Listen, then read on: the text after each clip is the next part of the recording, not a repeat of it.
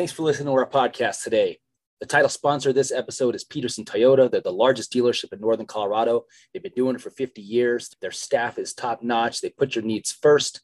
They got an awesome selection at best prices, and their staff will help you find the car or truck that is right for you. A couple new vehicles they've got out this year that you need to check out. One is the Toyota Fortuner GR Sport. It's a body on frame, rear wheel drive SUV really sharp looking vehicle.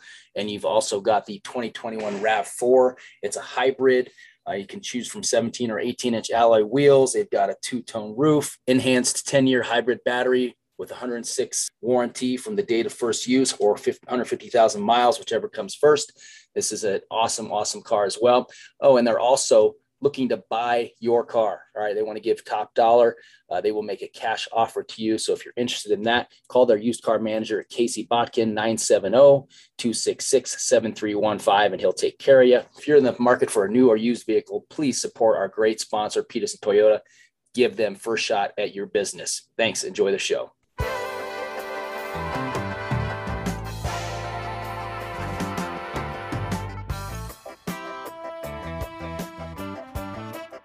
Welcome to Ram Nation Radio. I'm here with Michael Rowe as usual. We're just hours away from kickoff, 7 p.m. matchup against South Dakota State Friday night. Podcast earlier this week with Dakota News Now sports news anchor and CSU alum Zach Borg. Uh, he gave us a great preview of the Jackrabbits. Hope you had a chance to listen to that.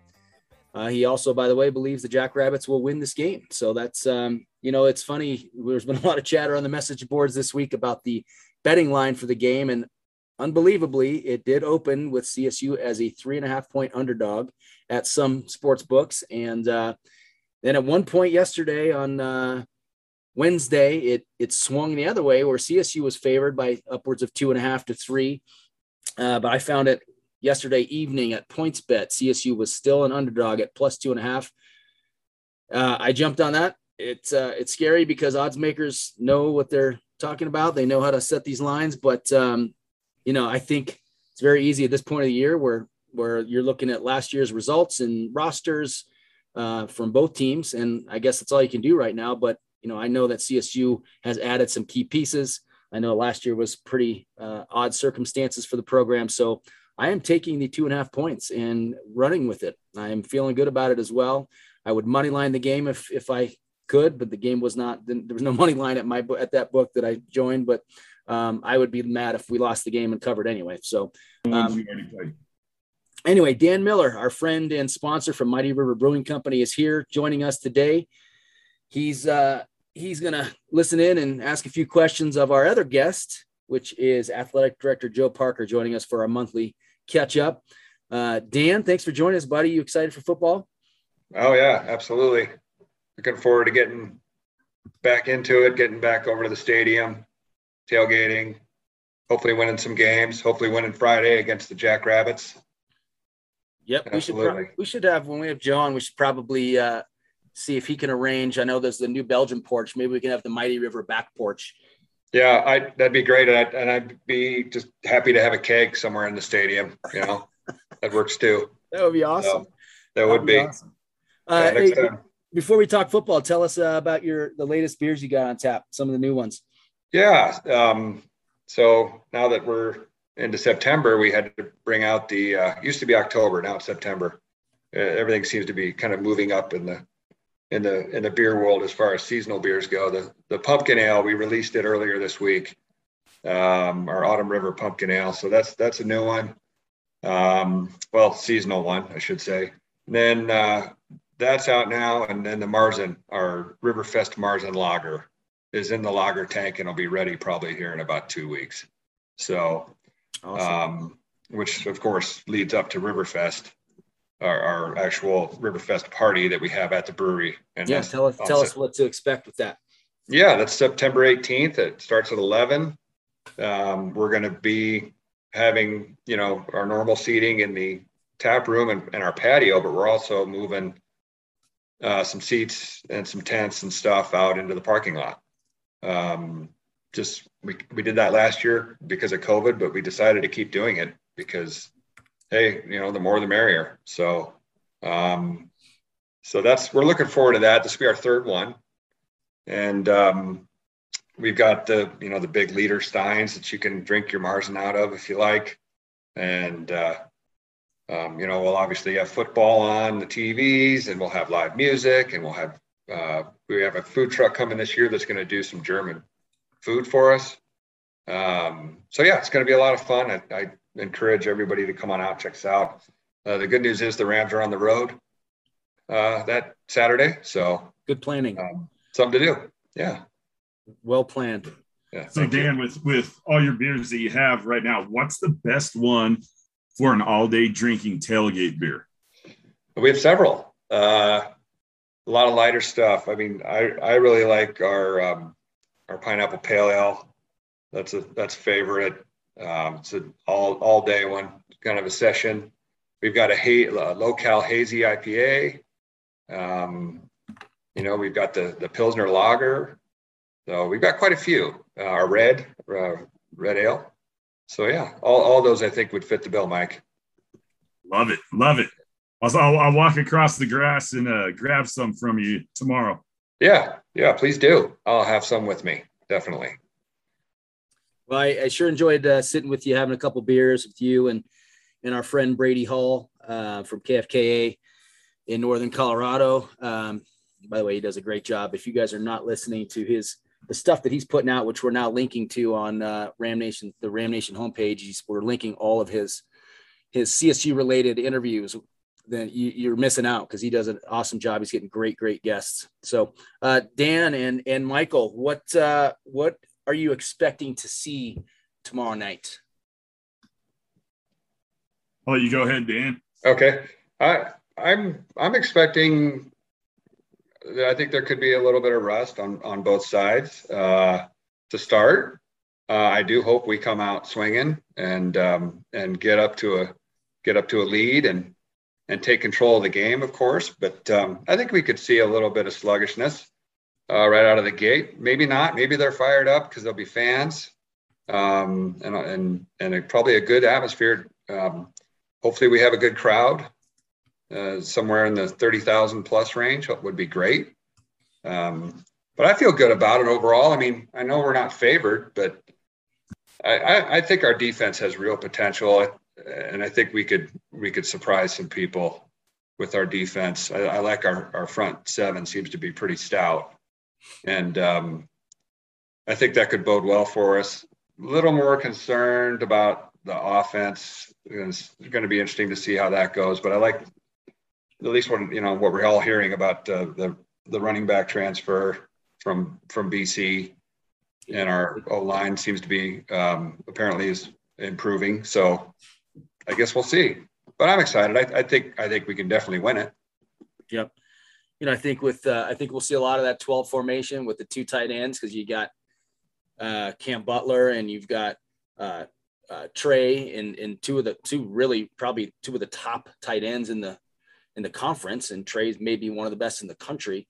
Um, so that's a that's a nice blanket, a security blanket for quarterback who's, you know, what he's got four starts in his career under his belt, or not even. No, he what he start two games last year. So uh, he just doesn't have a lot of of game activity, game action. So that's that's always good when you have dependable tight ends there.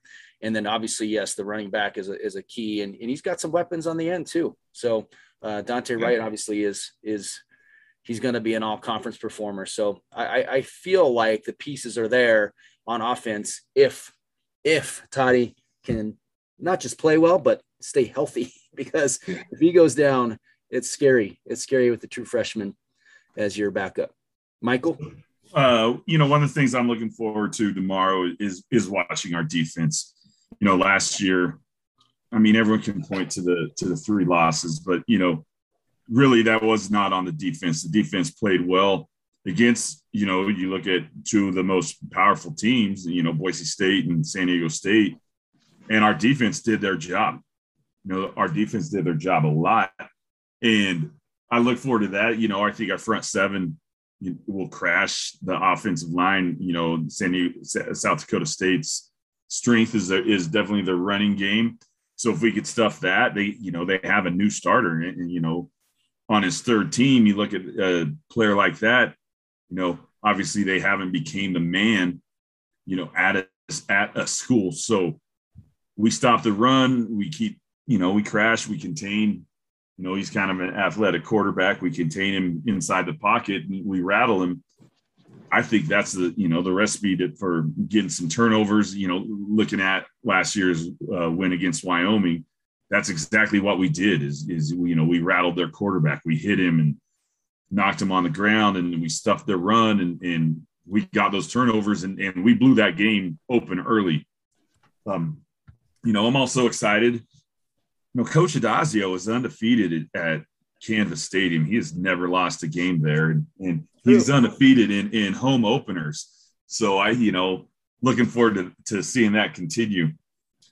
You know, his his press conference earlier this week, he he pointed to the fact that we have truly seven starters on the offensive line. That wasn't the case last year. We we kind of were piecing together an O line. We had with with graduation and some transfers out of the program. And so we really didn't have that time to gel. The we didn't have the numbers. But hearing him, especially somebody with the offensive line expertise that Coach Addazio has, to hear him talk specifically about having seven starters, that's a great sign. You look at our uh, David Bailey, our, our running back transfer from BC, one of the best running backs in the ACC uh, last year, and you could see them moving that line. And, and when that happens, and, that was something that we, we we truly didn't have last year. But when you have that strong running game where you're ripping off four, five, six yards of carry, that takes so much pressure off your quarterback. And when Toddy doesn't have to make that play, that helps us out a ton. Obviously, the game's going to rest on his shoulders, you know, and what if he can do that game management piece and and and he can make the plays when when he has to. Um, you know, I see I see the Rams, you know, walking out of out of canvas tomorrow night, you know, with a W. Yeah, for me, I'm I'm most excited to watch the brand of football. I mean, I, winning to me is imperative. I mean, if you lose this game, and I've seen people rationalize this, if you lose the game, you can survive. You got Vanderbilt the next week, you win that, you can get back on track. But for one, it's optics. As good as San Diego State is, Jesus, you cannot you cannot lose this to start the season to an FCS school, no matter how good they are, especially when we're where we're at with trying to build this program. It would hurt our fan support. Certainly just be like Big 12 really going to come calling to a school that just lost to an FCS school after all these other crappy seasons for the last 10 years. You know, it's it's just thing, you know, it's just it's just another component. Just I don't know how we would get over that. Maybe you could go on and have a halfway decent year uh, if you got hot, but I think you lose that game, it makes getting to bowl eligibility difficult. I mean, there's a lot of we got a tough schedule. You can't lose to the FCS team at home. So, uh, but what I want to see is the brand of football which we I think we started seeing last year, just toughness, like God, eh, toughness and and then engagement and like enthusiasm. I I can't tell you how many games, and we sit right behind the bench. And, and in the Bobo era, just the lack of like enthusiasm or care with that with the team, which they were so uh, just discombobulated from each other, not not real like there's no camaraderie. It didn't seem like, and and you started to see, especially in the the border war game, that that team was playing with passion. And then you know as the, the clock ticked down, they were they were fired up and and there was some pride there. And I think with the the senior leaders that chose to came back, they just just didn't turn seniors and and have and here they are in their senior year. They actually could have moved on in their lives in their career, but they chose to come back for one more year under this coaching staff. I think that tells me that they should have the right kind of guys in place that make sure you don't go awry in a game like this, that you you play uh, every single down, every single second, uh, every single quarter. And, and that's what I want to see. I want to just see a smash mouth. And I'm hoping that we see that really come to fruition uh, Friday night. So, um, what do you think about, is there a benefit to, to South Dakota State having played back in May? I mean, they played 10, 10 games this year. We've played four in about 21, 22 months. Is there an advantage there? Do you think? I think so. Yeah, definitely. Um, and and that I'm assuming that the rules about uh, players being able to come back because of COVID is also uh, applicable in the FCS, correct? Yeah. yeah. So they're well oiled after what they've done, and that was just a few months ago, really. Yeah. so less than four uh, months ago. Yeah. So that yeah, I think that's that's an advantage for them, definitely. You know, part of it's an advantage. Obviously, everything that you just said is true. You know, there there hasn't been that lag time, but football is an extremely demanding sport. We all know that, and when you and there's a reason why there's such a big layoff between a season between uh, each season. You know, you finish up in December, January, and you only go like 15 practices in the spring. And then and then you have that time off. You get that chance to lift to rebuild that uh, muscle that you know to to recover from all those injuries. And they didn't have that. You know that's one of the things that i think will play in our advantage is yes we might have that rust compared to them but we're also going to have that strength compared to them where their where their muscles are still rebuilding are still healing ours are going to be refreshed and so I think that's going to be that's going to be one thing that will play in our in our favor come tomorrow night. Here's one other thing that I think plays into our favor, and, and this was a good point by Zach in our, our podcast earlier this week. He he mentioned that you know there there's no film on us really. We've got 10 games of film on them, right? There we've had four games last year um, with different quarterback, with a lot of different personnel. We got probably two new guys on our offensive line. Uh, we've added guys to our roster. Um, we have a new offensive coordinator. You know, so what kind of film are they going to have on us? Four games that, uh, which can you really take much away from that? You can look at Addazio's old tendencies. You could, you know, what else though can you do? Meanwhile, we've got 10 games of film on these guys from, from last, from not just last year, but three months ago. So, um, you know, they have a new quarterback who who seems like he's a, a dual threat guy, and um, and we'll have to figure figure him out. But overall, I would I would hope that this veteran coaching staff that's been doing this for a lot of years, especially Coach Adazio and Coach Heater, that they can they can figure out a game plan uh, to where we can control the game and uh, exploit things, exploit their weaknesses. There's there's not you know they haven't shown a lot, but they did lose two games last year, right? So so um, they're not they're not the second coming. So it, you got to find a way to win the game, and and I hope that it's I hope there's a statement. I hope we we say, wow, this team really came out and, and took it to them, uh, and kind of set the stage for for hosting an SEC team the follow, following week because you can then start to build some momentum of this this season, which we really we need. We, our fans need it bad.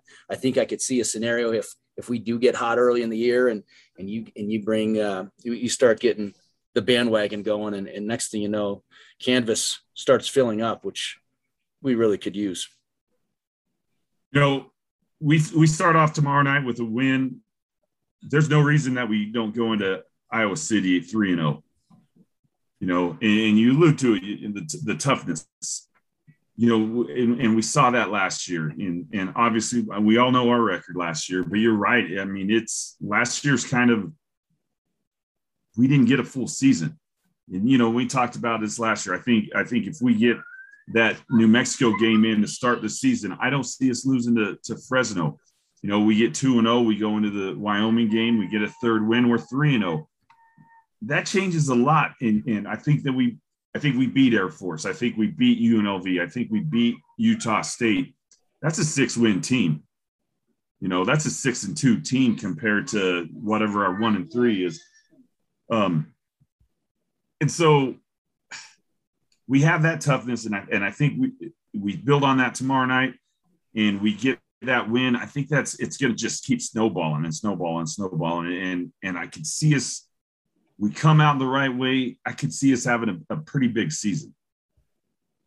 Yeah, I I agree, guys. I think I think tomorrow night is a must win, and I think, like you're saying, Mike, we we need to get to a point where we get some momentum, and I think I think we can win tomorrow night, even though we're not favored. I think we can win, and when we get to Vanderbilt, I think we can win that one too.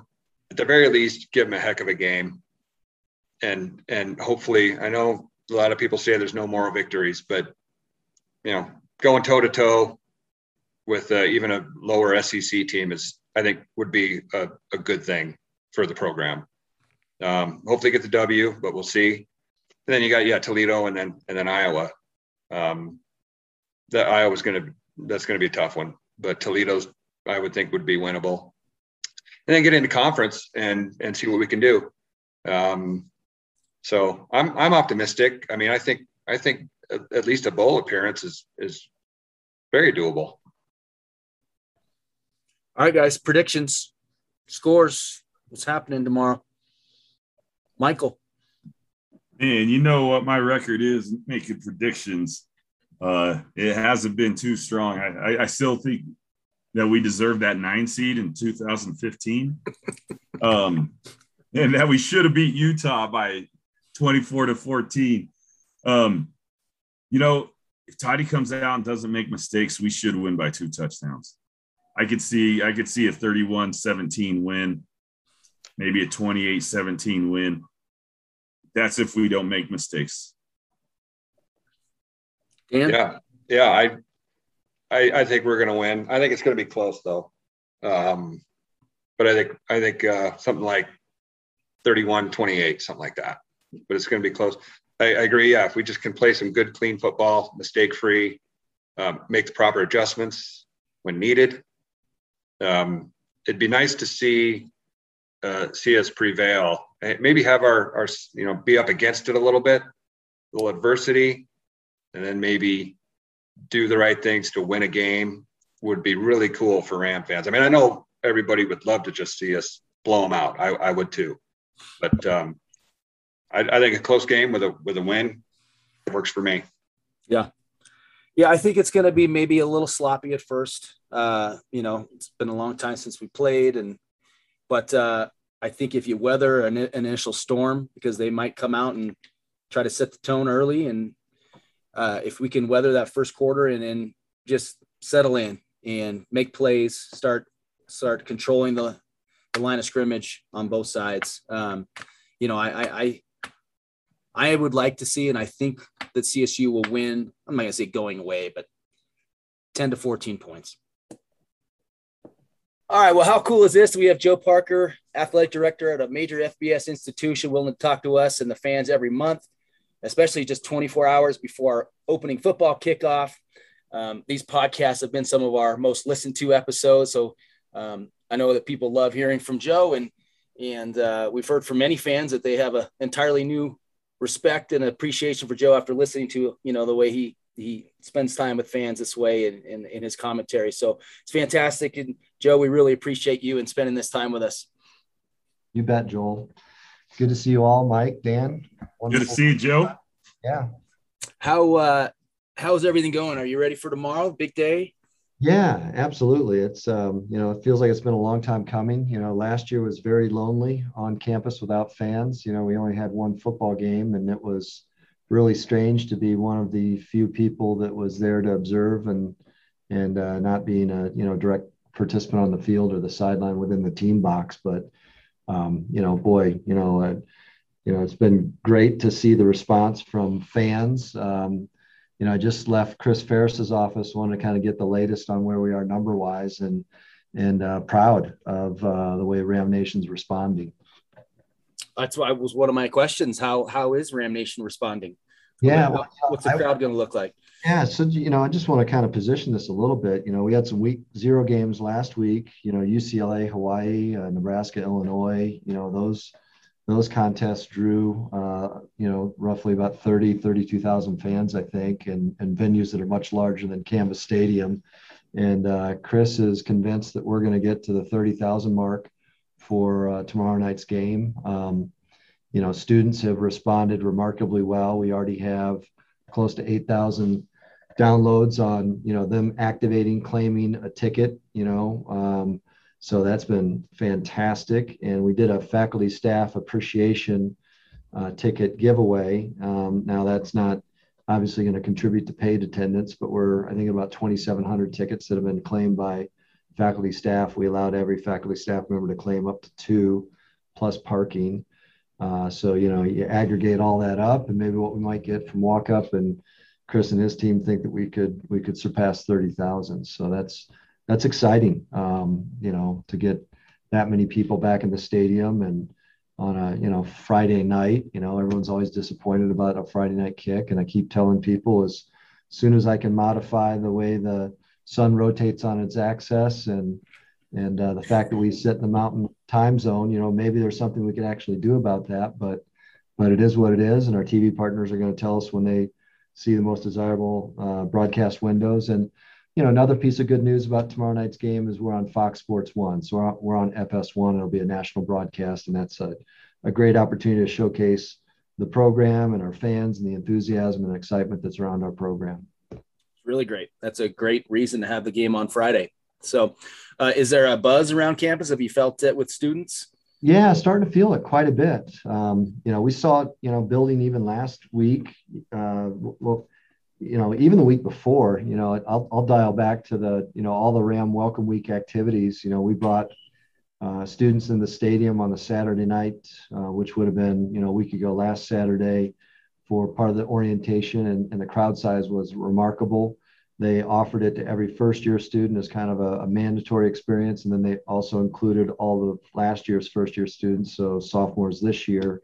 And uh, I, would say we probably had, you know, seven, 8,000 students in the stands and they were engaged. And we had uh, women's basketball, volleyball, uh, all of men's basketball, some of our representation from football um, from roster members, and they got on the microphones and got the crowds energized. And that was kind of the precursor to last Saturday, which was our first hosted event in Moby with volleyball playing Northwestern. And we had a crowd of uh, well over 5,000, and I'd say nearly half of those were students. So, again, you know, we're seeing great response from our students. So, hopefully, it's an opportunity for us to elevate, uh, you know, our, our culture from a student perspective. You know, got to get them in the stadium, got to get them cheering, you know, got to get them to stay into the second half. But, you know, that was the message, particularly from football when when they were there for the, the, the welcome back event.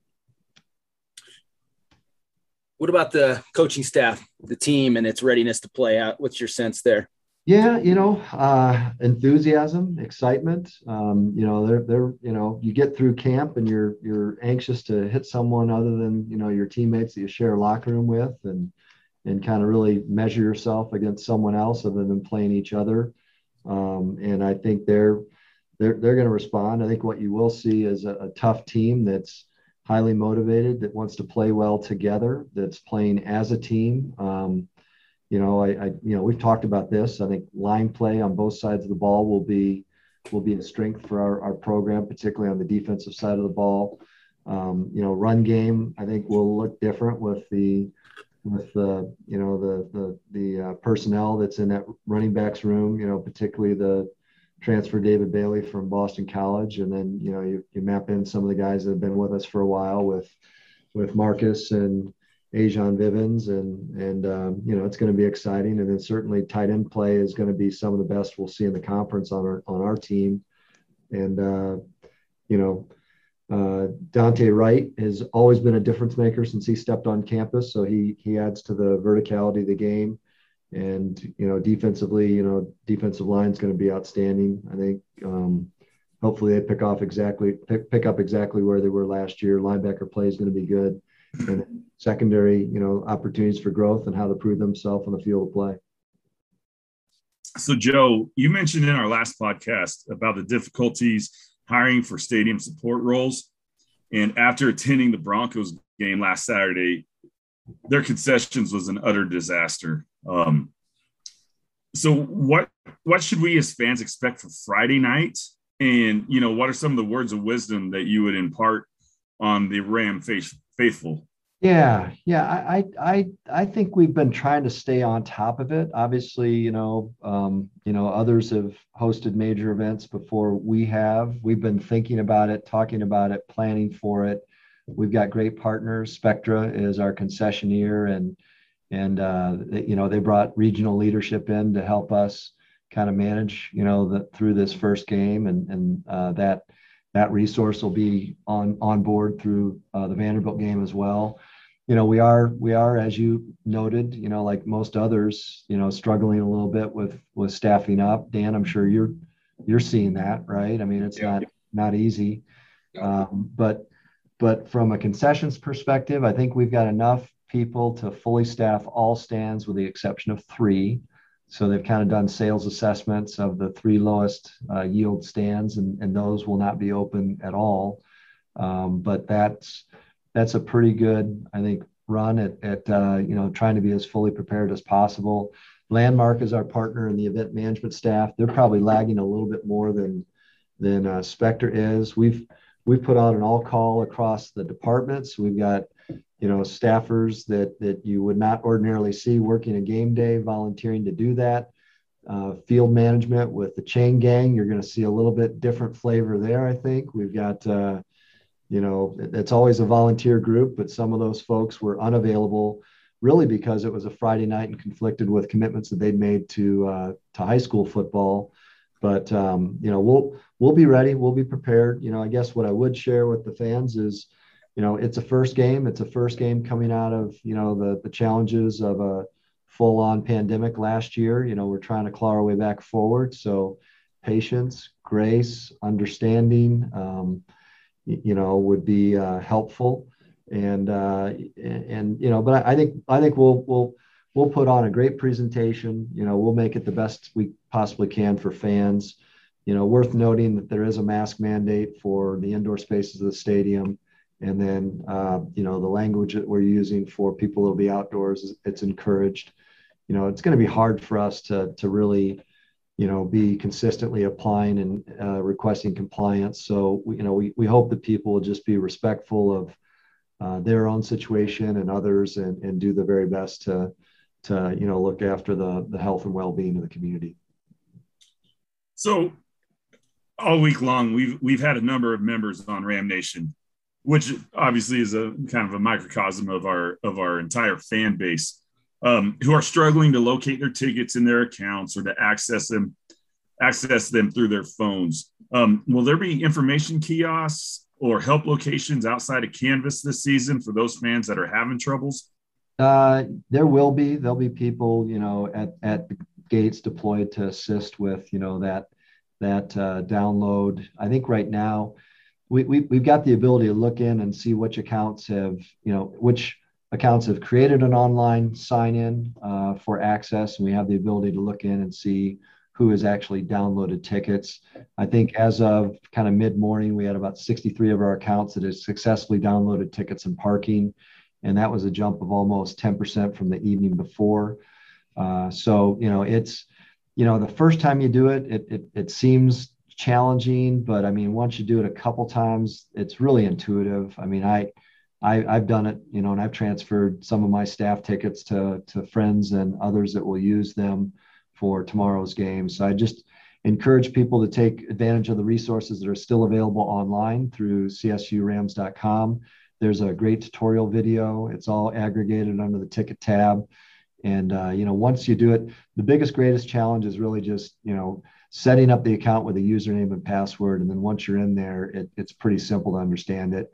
And the ideal place to start from, which we've talked about before, is, is your mobile device. You know, so log in through your web browser, username, password, get into your account, and then download it into your your digital, you know, wallet, and and you're good to go. And the transfer process is is you know a little bit different, but you know I think equally um, with the same level of ease once you've done it a few times.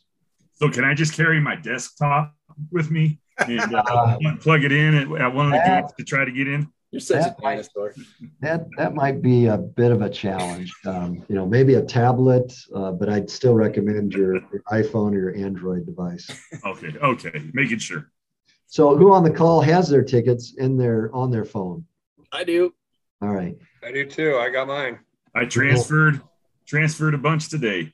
So what uh, and and what do you? I mean, once you got it done, once you accomplished that, what what, what scale of one to ten of ease? Uh, once you have your account set up, the ease of getting the ac- ac- accessing the ticket and then putting it in my wallet was ten out of ten. I mean, super super yeah. easy. Yeah. yeah. Yeah, I yeah, transferred I to eight different people. So a, a 10, it took me about five minutes to do all that. Yeah. Now those eight, if they don't have an account, you know, Mike, they're gonna they're gonna have to create one, and that's mm-hmm. you know that that's a bit of a challenge sometimes. Yeah. Just They they've all been accepted. So excellent. Yeah. Everyone in this day and age should be used to having to set up accounts to do things these days, right? I mean, it's it's Yeah. how the world works. So Yeah. it, it it may be a few rough patches for a few people, but I think after this year we should be golden. Yeah, you know, we did a digital ticket last Saturday for the volleyball game in Moby, and and you know, probably you know less than a dozen issues with people that were trying to you know come in with their digital tickets. So that was a good a good you know smaller test, but a good test nonetheless. Um, you know, other thing I should mention is is we are we are at max on parking. So um, you know, it- it's it's obviously been two years since a student has had to exercise the repark process. Um, you know, it's a Friday, so that'll be a little tighter timeline for the, the turnaround from you know daily activities on campus to game day routine. So that's that's another area that people need to think through a little bit and just be patient about. Um, you know, we'll hopefully be able to you know get everyone in in a timely fashion, but you know, plan for it, you know, give a little thought, you know, try and get there as early as possible. Um, and, uh, and make your way into the stadium as early as possible. You know, I, I remember, um, you know, home opening game, game in 17, you know, that was an experience. The first time we had the, uh, the, the metal detectors, the white game, you know, another challenge. So, so just, you know, try and, I, I know I love tailgating and, and, you know, don't want to discourage that, but just, you know, try and, try and be mindful of the time as as we're closing on kickoff. Hey, and then it's also worth noting too, you know, with a student tailgate that we do in the Moby lot, that south section that's just just uh, north of of the soccer field, um, that's reaching capacity. So we're we're really excited about the response from students. That's great. Yeah. Well, I love the uh, the piece you guys put out yesterday or whatever it was, the, the ten things you need about need to know about CSU game day. Um, and the one the one component on there, I think it was number ten. It talked about the canvas chaos uh, with the light show in between the third and fourth quarter. Yeah. Uh, I, we've seen the light the light capabilities throughout you know the last few years, which is really cool. But hopefully that is kind of a tradition that that sticks and uh, gets people to stay around, especially students to stay around for that fourth quarter. Yeah, you know, I mean, it, it you know, we want to, you know, everyone's got to model the right behavior. So, you know, it's it's it's not just students, you know, it's it's everyone. And you know, I know a 7 p.m. kick with sometimes the length of games isn't ideal, but shoot, we haven't been able to do this in two years, so hopefully that makes people savor the moment, want to be a part of every every minute of every game this season. And just uh, real quick, back to the parking or the uh, the yeah the tailgating. Is it is it three hours prior to kickoff? Because I've seen three, I've seen four, and that one one communication I saw six. Uh, did you what what did the 10 things you need to know? I think I think we're shooting for four o'clock. Um, but So three but hours. All right. three hours. Yeah, we're you know, I think I think we're asking faculty staff members if they don't have a, a strong need to be on campus, which you know after the exercise of distance uh, virtual workplaces, hopefully they can you know skip off campus relatively quickly by two o'clock so that we get a chance to kind of get lots ready for for tailgating and fan arrival. Yeah, it says the uh, the Coors Light Ram Walk and Ramtown open at four, but I'm not sure it says anything about the actual parking. Um, so anyway, we'll we'll plan on four. I, I would yeah plan on four, but you know, I mean, the way this worked last time, uh, the Wyoming game, you know, as, as soon as we felt confident that the lots had cleared and that we had the traffic pattern set up to load campus, you know, we didn't, you know, we didn't hold firm to, you know, the that four, you know, in this case, three hours before kickoff. So, you know, I think if if you come a little bit early, it's likely that we'll be able to uh, allow you to get onto campus. Hey, Joe, um, I had a question. We were talking a little bit about, you know, the kids coming back, you know, for the first, all of us really, but, um, you know, as you know, we've had a problem with the students not sticking around. Um, is there, is there been any thought given to a way to, to keep the students there, some sort of, I mean, I just, I just throwing out an idea here, some sort of raffle or something with their ticket or, um, stick around and you might win something or just a little side thing to maybe keep them interested? Yeah, you know, we've we've done all those things. We've we've put those in place in the past, even since we've been in Canvas Stadium. Uh, you know, not not not not uh, you know, and and not de minimis as it relates to kind of the incentive. I, I can't remember what we have done, but I you know you know close to like a thousand dollar prizes, that sort of thing. Wow. Um, and it you know, you know, obviously there's been winners, but but it hasn't been enough to really keep keep uh, you know a large number of students in and, and that's what I'm hopeful that you know maybe we've kind of you know broken the older habits. You know the 8,000 students that have already signed in are you know a little more committed. Maybe they stick around a little bit more. You know, obviously you know what's happening on the football field in the second half and and you know might might hopefully keep their attention not too much you know maybe we got the game put away but they want to see the end to the you know the victory itself but right um, you know, we're going to continue to try and strive for ideas and thoughts, you know, the right, the right music to keep students engaged, the right activities, you know, the right fan engagement activities with, um, with, you know, the spirit groups and, and what we can do. And, and then, you know, a lot of it, I think too, is just, you know, some of that peer-to-peer piece where, you know, the, the, the teams, not just football, you know, but every respective team just tells each of their peers, you know, how important it is to feel that support late in a game. Right. Okay. So, um, kind of switching gears, um, want to go to women's soccer. Now, um, our first match, we haven't heard too much coming from our end. Um, kind of had a piece together stuff from CU and, and from a Denver media that has never paid attention to either program. Yep. Um, you know, from from what we've read, from what we've heard, kind of feel both coaches were in the wrong on this. Um, think that there something could have been handled differently. I, I thought Coach Sanchez, for him to expect a team to sit on a bus for three hours and then come out and not even in a locker room where they could stay loose or warm to come out and and and play just to get 20 minutes in I thought that was bush league. I, I, it wasn't fair to to our girls. Um, but on the other hand, if if if what the CU reports are true about Coach Hagen not wanting to play uh, because we were down three 0 it doesn't look great on on us. So my question is, you know, what happened? Yeah, well, we followed the rules, Mike. We we did what was in the rule book. Um, you know, if if there was going to be any modification to this to, to the play based on weather delays, they would have had to mutually agreed upon that before the start of the game. That was not a, a conversation that was delved into, and, and it really was a, a student welfare piece for us. Um, it, you know, um,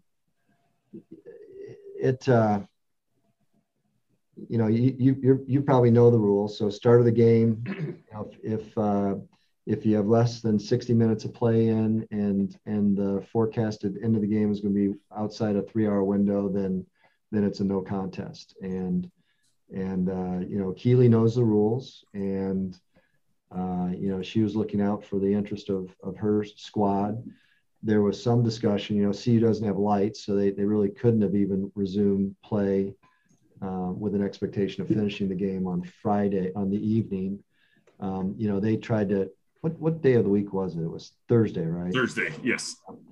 So there was discussion. You know, CU wanted us to come back on Friday to resume play and finish the game, but you know, by the time we got home, it was close to 10 o'clock, and you know, they wanted to come us to turn around, come back by 10 the next morning to be ready to play at 10.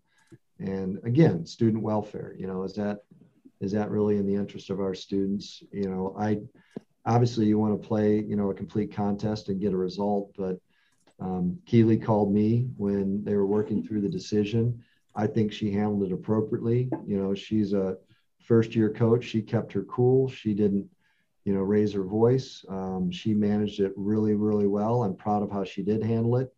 And, uh, you know, the reports that I had was, you know, the CU coaches, you know, were a little more animated and, and, uh, you know, trying to put some undue pressure on her and she didn't cave that's good to hear. Good to hear. Thank you. Uh, um, again, like I said, we haven't haven't heard much, so I mean that definitely clears up a lot. Yeah, Yeah, you know, and you know, I mean, it is, it, you know, at this point, it is what it is. You know, I'm sure they, they would have liked to have recorded a win if, if, if, you know, if we couldn't have found our way back after being down 3-0, but, um, you know, there's always next year, hopefully. Yep. So keeping with women's footy, um, so I watched the Sunday match against DU here in Denver, and I noticed the numbers between the two squads were very different. We had we had five subs in our dugout uh, DU had 11. So just curious on on the rules concerning roster size and what are our scholarship numbers and how do they compare to the other squads in the Mountain West? Yeah, yeah, we, we've got a, a full roster of players, but uh, the entire team was not at DU. So Keeley has set some expectations on on what she's looking for from the team. Most of it related to fitness and and uh, for, for those that are prepared and ready to go, um, they're, they're on that travel squad. And, and for those that are still trying to reach a level of fitness to, to play at the level that she's looking for, um, you know, they may not be traveling right now. All right. Thanks. Yep. Since we last talked, the uh, the Pac-12, ACC, and Big Ten made their alliance official. And I saw this quote from you after that happened. I don't remember what publication it was in, but you said, quote, those three leagues stepped up, stepped forward to really defend the collegiate model as we know it. I think that's a wonderful statement for them to reaffirm that commitment because I think it's important to preserve college football as we know it. Um, we've seen kind of Addazio kind of give similar sentiments to this, but can you expand on on where that comment come from comes from? I know we've talked off air about what what happened with Texas and Oklahoma and how that affects longtime rivalries and you know relationships. But can you expand on that comment and what what that what that all means? Yeah, I mean, for for me, um, you know, the collegiate model is something close to what we're all uh, accustomed to right now. You know, where where you know we play um, you know, intercollegiate athletics and a model that's directly associated with higher education, where uh, you know we still continue to emphasize the the, the benefit of being um, able to earn a college degree through an athletic scholarship. Um, you know, I think you know we, we've talked about name, image, and likeness. You know that that's a, a I think a great opportunity for students, but but any movement that demonstrates you know, a, a further migration towards, you know, a pay for play model, I think is just the wrong move. I think that that really, um, you know, will eventually define who we are and who we want to be. So when I say, you know, maintenance of the collegiate model, I think it's those places, those schools that that really might see this differently than than uh, you know, by way of example, the SEC. You know, I think there's schools there that that would be fully prepared to, you know, move towards a, you know, a, a stipend beyond, you know, a scholarship and, and other means to, you know, attract talent. And, you know, I, not, not to say that, you know, you know, college is expensive and, it, and it's hard to manage even with a scholarship. Um, you know, it's nice to have, you know, family support and those things. Uh, but, but I just think the more that we move towards you know ultimately the importance of revenue and the greatest grab for revenue.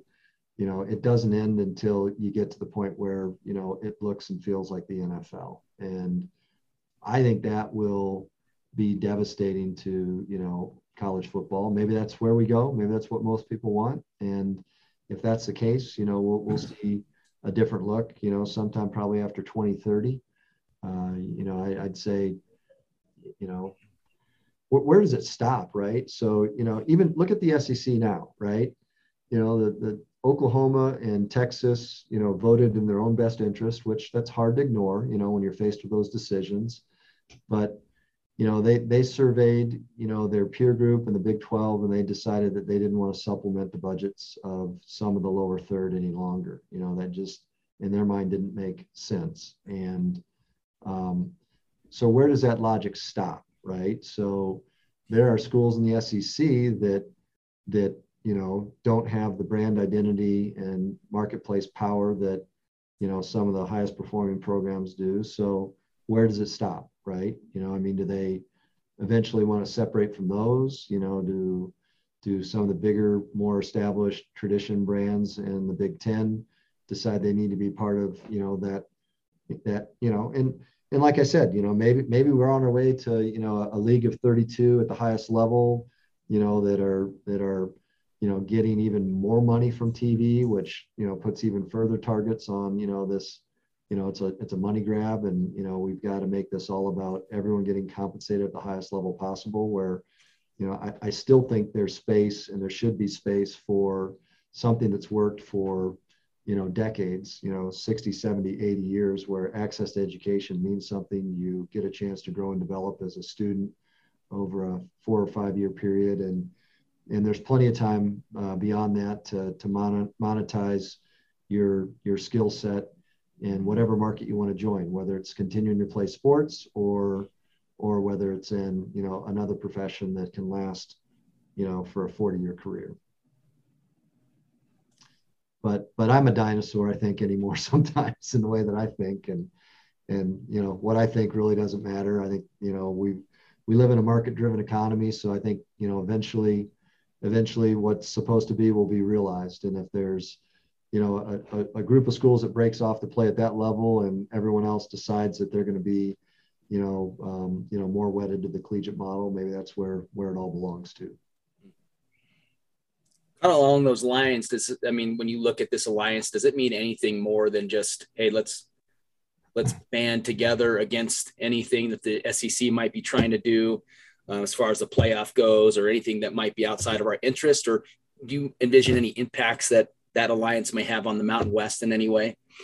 Uh, I don't know. You know, it's it's you know it's to be determined. I think in a lot of ways. You know, I think there's there's obviously a scheduling portion of it. You know, they're trying to mac- manufacture great games for TV to you know enhance their value when they move into the discussions about re- renewal extension or you know moving to a different partner.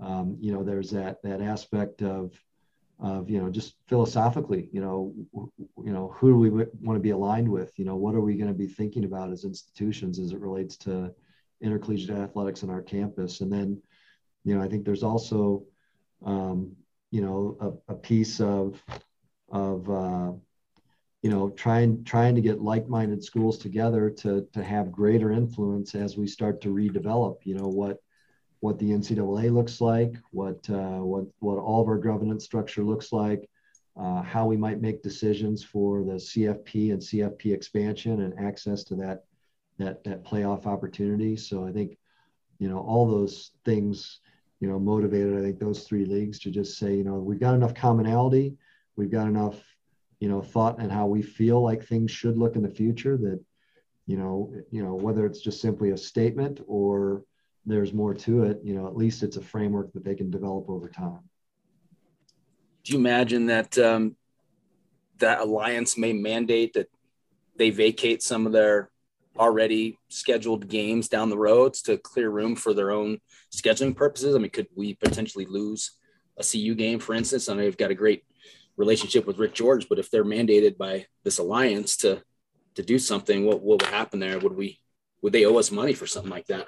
Uh, you know, I, I, haven't looked at that contract. You know, I can't remember if we put penalties in for cancellation. We typically do, but you know, hope you know.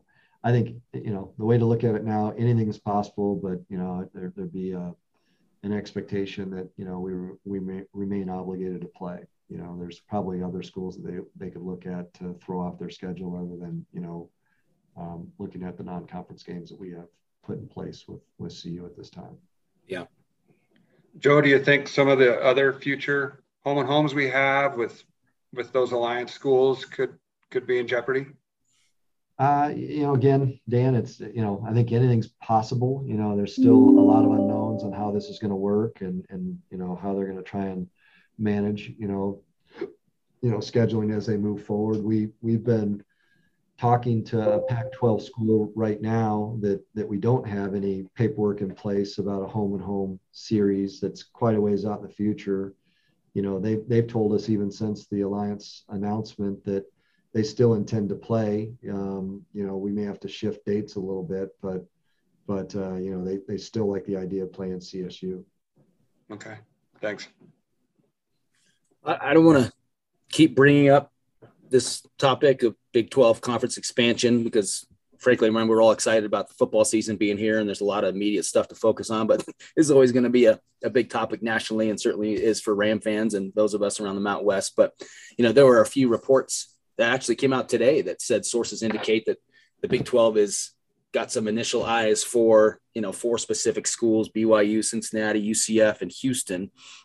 Um, you know, who knows how the relevancy or, or how valid some of these these reports are, but have you you know thoughts on that uh any have you have we received a phone call you know anything that you could share along those lines yeah i you know um what what i've been doing you know since the beginning um and and we've talked about this is you know i mean i i've been around for a while and you know worked in the big 12 for 13 years and you know feel like i've got a lot of trusted and earned relationships in that conference people have continued to be very accessible. People have been, um, you know, very willing to kind of share share thoughts and and be as transparent as possible.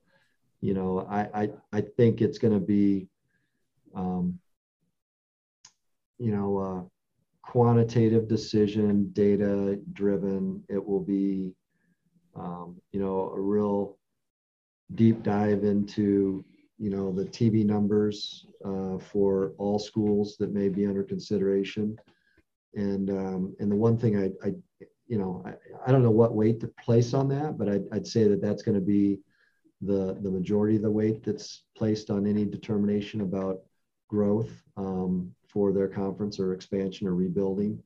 You know, I don't think they've come up really with a number yet of where they want to be um, from, you know, two, four, or six you know they they have to kind of plan for the eventual departure of Oklahoma and Texas, uh, and and the one thing I don't understand yet is is will there be any opportunities to nuance around kind of the qualitative, um, you know, intangibles. Um, and uh, you know, I've I've been really open. You know, we, you know, we could be better with our quantitative numbers, and you know, I can turn my TV set on and but there's got to be a lot of other people that are compelled to do the same thing. Uh, so, you know, there's a, you know, to some extent a shared responsibility, but I also know that, you know, it helps when your football team's performing better um, than, than we have uh, in the last several years. And, and, you know, it's been since 2022 since we've risen high enough to be acknowledged as a conference champion amongst our peer group. So there's work to be done, and, and we're going to continue to work on all those things. And, you know, I, I you know, we're going to continue to play football and intercollegiate athletics on the CSU campus. And I want people to be energized about that and help us, you know, do our, do our very best to be the very best version of who we are. And I'm proud of the story we get to tell. And I'm going to tell it to as many people that, that uh, have interest in listening to it. So in, in this time of, of social media, you know, fans expect everything immediately you know, on the message board. They're they're demanding to know where CSU's at in regards to the Big 12. And so what do you what would you like to say to those fans that want this process to be 150% transparent and that you need to be sending out tweets on the hour to keep us updated constantly? Uh, that's not the way the world works. So, and I wake up every day knowing I'm not going to make everyone happy. So, for those fans that think, you know, a high level of transparency, you know, that I'm going to share every conversation that I've had. You know, like I said, I've, I've, I've, I've spent a career earning trusted relationships and the way that you, you know, the way that you dissolve those quickly is, is to share information that's shared in confidence. So, you know, I'm not, I'm not going to do it just to satisfy someone who's posting on, on, uh, on a message board. So. Hey, hey Joe. Um, so this will probably be a process and, and, it could take a long time. Could take a couple of weeks, I guess, before mm-hmm. the Big Twelve decides what they want to do. Um, if other years, what's, what's, that? Months or years, even. Yeah, true. Um, if other Mountain West teams were taken um, and invited to the Big Twelve, do you think the Mountain West would be a sustainable league for CSU if if members were taken, other than us? Um yeah, like I said, we're gonna we're gonna continue to play FBS football. Um, you know, w- whatever scenario develops. we, uh, you know, we've got a desire to be able to compete at the highest level. I think there's things about our campus that make that possible. Um, you know, and I, I don't I don't know what iteration happens. You know, if if in a round of expansion, you know, we're we're not absorbed and maybe someone else in the Mountain West would be. Uh, you know, Joel just detailed what what he saw as the latest report. You know, in that scenario, there's not a school in the Mountain West that would be included if that's what you know if that's what would transpire. Um, you know, I think we've always felt really satisfied with the solidarity in the league and and you know the competitive set and you know you, you, look at what's happening in basketball right now for the Mountain West. I mean, we are we are you know looking to emerge as we were you know back when Niko was an assistant. When what year was that when we had 2013? 2013, we had five schools that that made the NCAA tournament. You know, so we're you know, I think we're we're reaching that level of play. When you look at the quality of coaches in our league, that's that's a good indicator. Um, you know, and and I think you know again, it, it you know we've got to we've got to find a way to respond as a fan base. You know, we you know tomorrow night's game is you know a great demonstration of people reuniting and wanting to be a part of CSU football. We got to keep you know that early momentum going. You know, we've got Vanderbilt coming in in week two and you know, the last time we had an SEC opponent in the building was Air Force, or rather Air Force, was Arkansas, and we, uh, you know, we, we we failed by by I think four thousand seats to reach a sellout. So, you know, we we've got to figure out a way to motivate ourselves and each other, and uh, you know, you know, my myself and my team here accept full responsibility for doing that, but you know, we we also need people to respond and be committed and and do their part as well. Um, you know, we can't drag people out of their homes to, to games. You know, you all have a, a, strong peer group of people that you have influence over. And, you know, I, I, you know, I challenge each and every one of us to figure out a way to make this happen, to get, you know, to, to demonstrate that, you know, football matters in Northern Colorado and uh, matters here on our campus. Yeah, I, I think that um, if that scenario played out, obviously we'd want to be part of the the ability to improve our situation the best that we can. But if that situation panned out and and none of the Mountain West was touched, you know, then all of a sudden the AAC has lost their three best programs. Mountain West is a clear cut number six, and we've got our solidarity. We've got our, our team still intact, and hopefully we could build on that with CSU kind of leading the way. I, I would hope. Joel, you know, I didn't want to kind of paint that picture, but that, that's not a bad scenario. You know, I mean, that's, you know, and then you know, is there is there an opportunity to us to think about, you know, is twelve the right number? You know, is there, you know, do we do we are we opportunistic and we look to the AAC and think about, you know, a, a two ad there? You know, I, I don't know. You know, and and what would their appetite and interest be in being a part of what we're doing here? Um, you know, we're we're we've been, you know, when you look at the, well, that's not so true uh, with the departure of, you know, some of the schools, TCU and in, in Utah in particular, but you know, we've been we've been kind of the launching pad for a lot of the, you know, you know, people that transition to the A5 level. Um, so, you know, I, I think we we still can play, you know, great athletics, you know, on the football side and the other programs as well. How about uh, what's your thoughts on the volleyball team right now? They lost for the first time to UNC in like decades. Um, struggled last year for really the first time that we've ever seen under Coach Hilbert. Is this just a program in a rebuilding phase right now? Uh, I think it's a little bit too early to call. You know, if you if you remember what happened towards the end of last season, you know, a little bit roster composition, but but uh, you know they, they found a way to, to win. I think five of the last seven matches that they played in league, and and uh, you know I don't think the story's absolutely told. You know I, I think they are trying to figure out and find a way to to play a more cohesive brand of volleyball that we're more accustomed to. Um, you know, uh, you know, I think each and every one of us should have, you know, huge confidence in who Tom is a, as a leader and a head coach, and you know, he's uh, he's going to work hard to get it right. Um, you know, they you know, it's hard to lose to UNC. Uh, it's not what you want to see happen, but we get to play another UNC this week too. So who knows? Maybe something good comes of that match. And then how about the uh, the new addition and to the basketball schedule, men's basketball, adding Alabama. It's already a, a great schedule shaping up.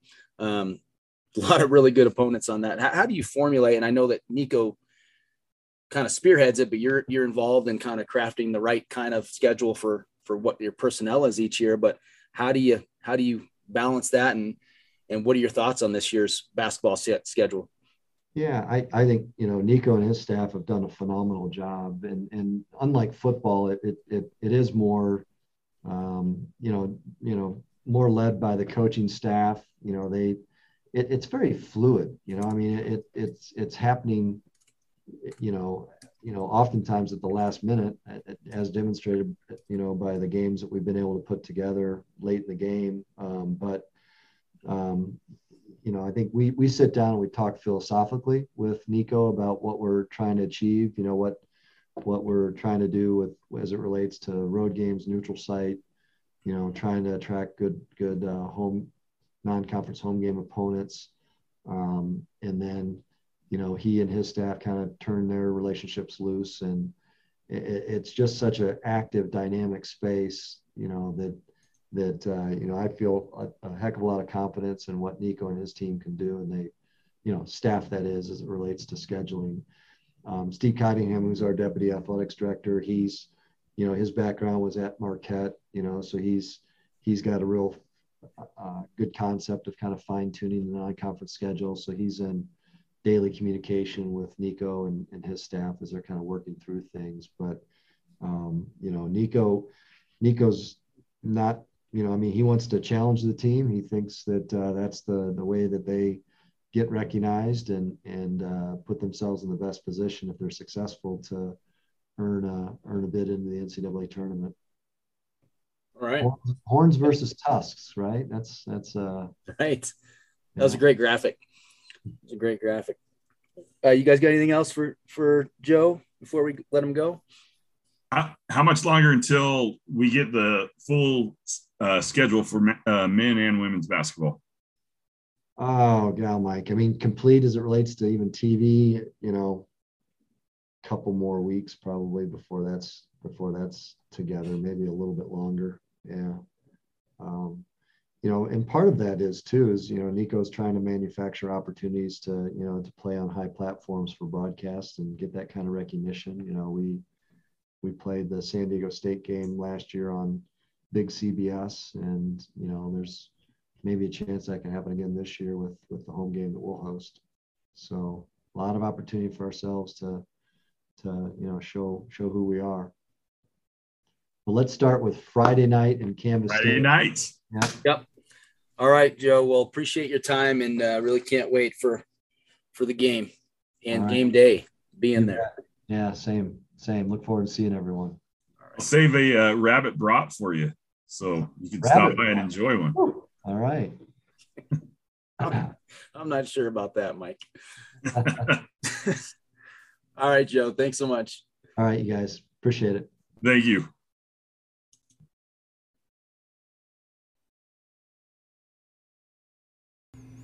All right, that will do it. Thanks to our very special guest, Joe Parker. Thanks to Dan Miller from Mighty River Brewing Company joining us today. And of course, my buddy Mike Rowe for being here every week. Thanks to all you guys for listening. Let's go get a win Friday night. We got to start off the right way. Come on, channel all of our positive energy, be loud at Canvas, and let's uh, create some momentum, create a bandwagon effect for the rest of the year. All right, before you go, please stop by and check out the greatness of Ginger and Baker grab a craft cocktail or something from their award winning wine list. Enjoy delicious apps, hand cut Colorado steaks, chops, fresh fish. The cafe has live and local music every Thursday on the patio. There's just several great options within this one building where you can enjoy all types of different food and drinks inside Ginger and Baker. They just recently began construction on the rooftop, by the way, which is now going to be closed until November. They're transforming it into a glass enclosed all season space for dining and events. So that is going to be really cool. So uh, stay tuned for that.